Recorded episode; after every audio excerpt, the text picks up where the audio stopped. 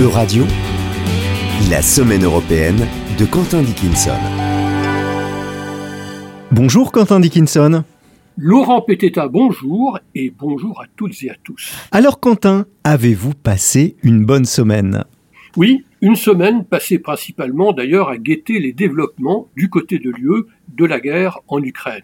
L'aide aux autorités de Kiev aura notablement mobilisé le Parlement européen qui tenait la semaine dernière sa session plénière mensuelle à Strasbourg, où se manifeste une inquiétude croissante à mesure que prend corps l'hypothèse d'un retour de Donald Trump à la Maison Blanche. Si ce scénario devait s'avérer, les délais seraient impossibles à tenir pour les Européens, amenés à soutenir financièrement et militairement l'Ukraine sans l'appui des Américains. L'élection présidentielle états-unienne sera suivie d'une période de flottement, dit-on dans les couloirs du Parlement européen, période qui pourrait encourager Poutine à mettre à l'épreuve la détermination et l'unité des Occidentaux en s'en prenant à l'un des pays baltes, par exemple le long du couloir de Suwałki, au prétexte que la Lituanie y interdirait l'accès à l'enclave russe de Kaliningrad. La conduite de cette opération pourrait d'ailleurs être confiée à la Biélorussie voisine, histoire de brouiller encore davantage les cartes.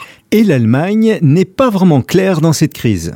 En effet, et c'est un exemple de plus de la fragilité de la coalition tripartite aux affaires à Berlin. L'Allemagne est à ce jour le premier contributeur à l'effort de guerre des Ukrainiens, derrière les États-Unis, mais loin devant les autres Européens. Or, au moment même où le chancelier Scholz annonçait une nouvelle tranche d'aide à Kiev, des députés de la coalition torpillaient au Parlement l'envoi aux Ukrainiens de missiles Taurus particulièrement précis et redoutables contre des immeubles et les ponts, de peur, semble-t-il, que l'Ukraine s'en serve contre des cibles en Russie même, ce qui impliquerait l'Allemagne dans le conflit plus qu'elle le voudrait en somme, en somme un vrai triomphe de la désinformation russe. Mais il y a toutefois eu une nouvelle positive pour les Ukrainiens, Quentin. Une nouvelle qui provient de Slovaquie. Vous vous souviendrez qu'aux récentes législatives dans ce pays, le vainqueur, Robert Fico, très pro-russe, avait fait campagne sur le thème Pas un fusil, pas une cartouche pour Kiev. Or, dans une vraiment étonnante volte-face, M. Fico vient d'autoriser son importante industrie de défense à exporter tout ce qu'elle peut vers l'Ukraine. Il est vrai que le groupe armurier slovaque ZVS a engagé plus de 44 millions d'euros de commandes ukrainiennes depuis le début du conflit et que, simple hasard, on le suppose, le patron de cette entreprise vient d'être nommé par M. Fico aux fonctions de ministre de la Défense. Autre sujet militaire qui occupe l'Union européenne, la protection du passage des navires de commerce par la mer Rouge. En dépit des frappes en riposte des Américains et des Britanniques, les tirs de missiles par les rebelles Houthis se poursuivent. Et le détournement du trafic par le cap de Bonne-Espérance engendre déjà des perturbations dans l'UE. La méga-usine de Tesla, à côté de Berlin, est à l'arrêt, au moins jusqu'au 11 février, et l'usine Volvo à Gand est en panne de boîte de vitesse. Ici à Bruxelles, l'on calcule que le maintien des actions offensives des outils engendrerait des pénuries significatives et durables pour les consommateurs dans l'UE à partir de début avril. À noter qu'en même temps, le commerce mondial est frappé par la baisse du niveau de l'eau du canal de Panama, ce qui limite le tonnage ainsi que le nombre de navires autorisés à emprunter simultanément cet itinéraire-là.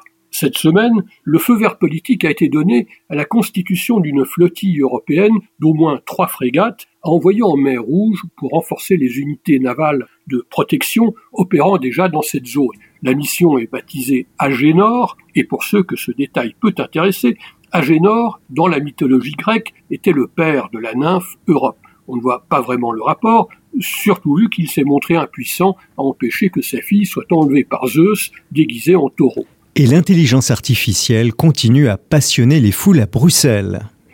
À Bruxelles et à Davos, où était présenté ce rapport du FMI selon lequel 40% en moyenne des travailleurs de la planète verront leur emploi affecté par l'intelligence artificielle. Ce pourcentage grimpe à 60% dans les pays développés, dont ceux de l'UE bien sûr, mais descend à 29% dans les pays les moins favorisés.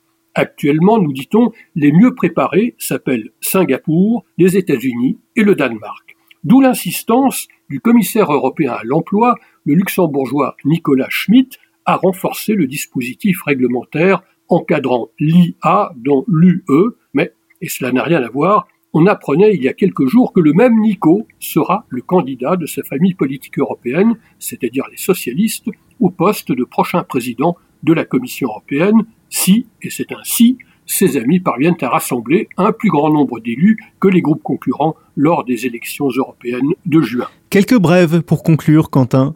D'abord, une notable vague de protestations au sein du Parlement européen ainsi que dans nombre de parlements nationaux des pays de l'UE.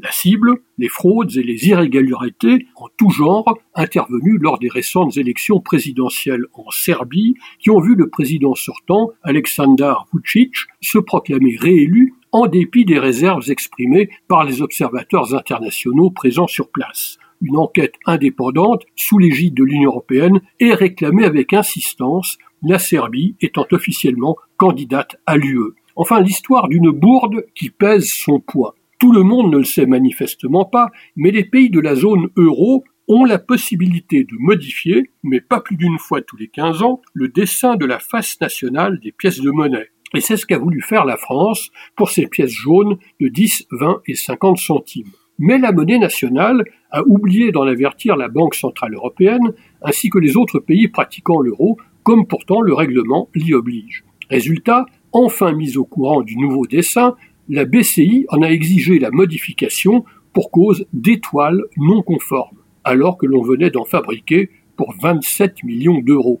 Toutes les pièces ont été mises au pilon, puis fondu pour être recyclé. La monnaie nationale et le ministère des Finances se renvoient courageusement la balle en espérant que la bévue ne s'ébruite pas trop. Eh bien, c'est raté. Merci Quentin Dickinson.